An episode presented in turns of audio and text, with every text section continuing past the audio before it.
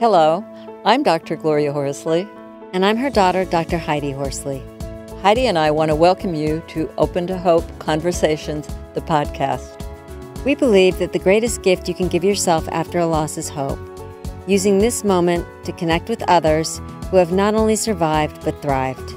So let's get started.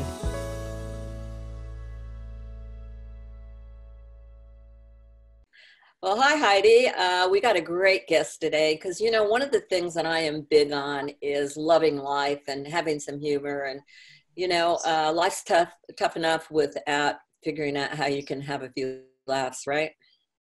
Absolutely. And our guest, Allen Klein, today, Mom, has been on our cable television show. And like you said, we're going to talk a lot about humor and laughter after loss which I love because, you know, after loss, sometimes it's hard to laugh or we feel guilty. And I'm sure Allen will address that today. So, uh, yeah. So, and Allen is no stranger to loss. Okay. So he, he knows how hard it can be. He um, discovered the therapeutic value of humor after his wife died at only 34 years old. And he is uh, the author of a book called The Healing Power of Humor and Embracing Life After Loss, a gentle guide for growing through grief. Hello again, Allen. Hello, both of you. Good to be here. Great to have you on. You go and speak all around. Uh, now, tell me, I'm curious. Were you funny when you were a kid? And did I mean, when did you decide that humor was an area and a direction? It's funny you asked that because I was a very serious kid. Wow. And actually, it's my wife that brought out my humor. We used to laugh a lot. And in fact, uh, a lot of our friends were getting separated or divorced, and we would question why are we still married? And one of the reasons was because we laughed a lot together. Uh-huh. I love that, Allen. And and she was only 34 when she died. She did, yeah. Rare liver disease. We found out when she was 31. Wow. Yeah. Um, but that- you know, looking back, it's not something I wanted to happen, but it totally changed my life. Mm-hmm. Uh, I certainly would not have become the world's only jollytologist showing uh, the world about therapeutic humor, uh, showing the world how humor could help in any situation, even in loss. So that would have not happened. Not that I wanted her to die, but um, something greater, I think, came out of it. So you're a jollytologist. The only one in the whole world. I love that. And you've sp- you've spoken all over the world, right? And and done seminars and all that. You didn't do any of that before she died. Were you a public speaker or what? What kind no, of? in fact, you know, I almost failed speech in college. I got like a D minus. I just passed. I hated to get up in front of a group. I still get nervous after 25, 30 years speaking in front of a group.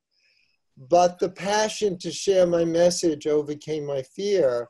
And so I, I just had to do it. And, and in a way, it was honoring my wife doing that because of her great sense of humor and uh, just helped me get on with my life and hopefully helped other people too.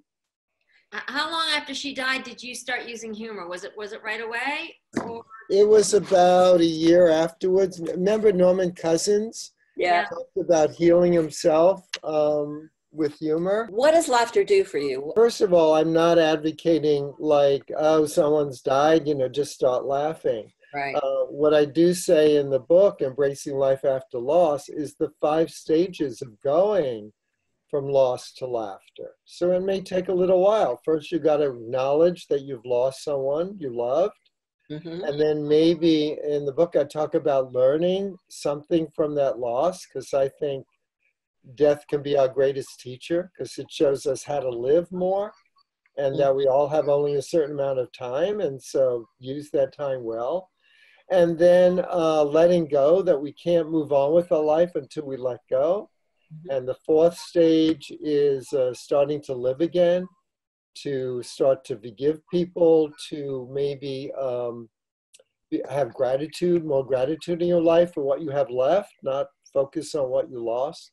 And then finally, getting to the laughter stage and, and realizing that um, it's not disrespectful. Uh, in fact, I advise uh, people who've lost someone to to try to remember all those wonderful times you did laugh together, Mhm. um, because that may help lift you up and not just focus on the negative uh, that you have lost someone. So, so it honors the person that you loved when you laugh. It honors your wife because you always laugh together with her. Exactly, exactly. And when I and when I work with people, and, and often I say, you know, did you have some great times uh, that you in your memory with um, people you've lost? And they say yes, and and I try to encourage them to remember those those joyful moments because Mhm. that will carry them through some of that loss. hmm Mm, I like that, Karen. I, I like the fact that you talk a little bit at that first about what a great teacher grief and loss is, because you're right, it is. And uh, yeah, we learn a lot about our our life and ourself through those kind Right, of losses. right. And it's like a wake up call. Heidi and I uh, do some presenting, and one of the things we talk about is gratitude actually uh, stimulates chemicals in the brain. It's it's really a, a, a brain changer. Right, right, right. And the thing, a thing I like about gratitude, and what I find in my life, the more things I'm grateful for, the more um, things come into my life for which to be grateful. So, particularly if you're grieving, um, rather than focus on the negative stuff, what happened in the past, and and what you don't have, focus on what you still have. You still have, you know, when my wife died, yes, it was tragic. She was 34. I still had my 10 year old daughter. You know, I had a wonderful job. I had a, a roof over my head. I had loving friends and loving family. So I focused a lot on, on those things. And I cried a lot too. And there was a lot of feelings of, of grief, but um, trying to focus on the stuff I still had in my life, So, not Allen, what I you, no longer you, had. did you use humor a lot with your daughter to kind of lighten things up sometimes? I mean, was that part of your relationship with her too? Well, one of the thing, couple of things we did. First of all, right after my wife died, I said to my daughter, "We need an adventure." I love it. Because we were we were dealing with my wife's terminal illness for three years and it was Wow. pretty difficult Yeah. and so i booked a trip to the um, to alaska to go on the inside passage on the ferry system Wow. and we saw puffins and we rode on uh, spent overnight by a glacier and we and it just it really um, helped bond us hmm but it also got our mind off of, of the loss. And then later on, we would sometimes not be able to make a decision on something. And so we would keep Ellen's uh, memory intact by saying, What would mommy do in this situation? Mhm. We don't know what we would do. What would she do? I love And, that. and, and so we'd always keep her memory alive.